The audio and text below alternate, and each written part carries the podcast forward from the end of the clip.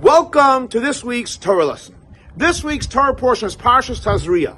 The question of the week is why sometimes after prayer the people get angry.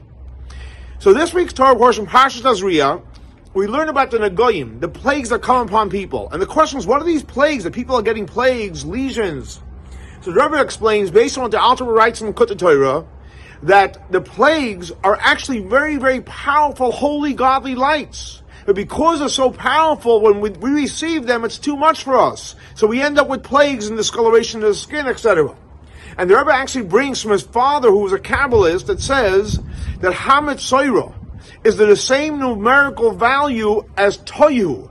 We know when God created the world, it was the powerful lights of Oiros, the lights of Toyu, which means it was too powerful the vessels to receive it. Toyu is numerically 411, and Hamatzoyer is also 411. So you see the powerful lights of Hamatzoyer is connected to what? The lights of Toyu. Now when you have those powerful lights, you need to bring it back into reality.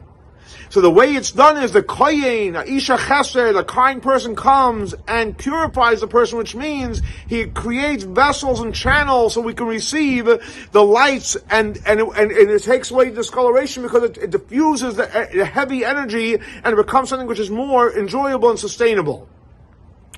So what does that mean practically in our lives? So we know when a person prays, so you go in a state of ecstasy, you want to leave your body. You have out of body experiences. So what happens when you have those intense and spirit experiences and you don't channel it, you can get angry.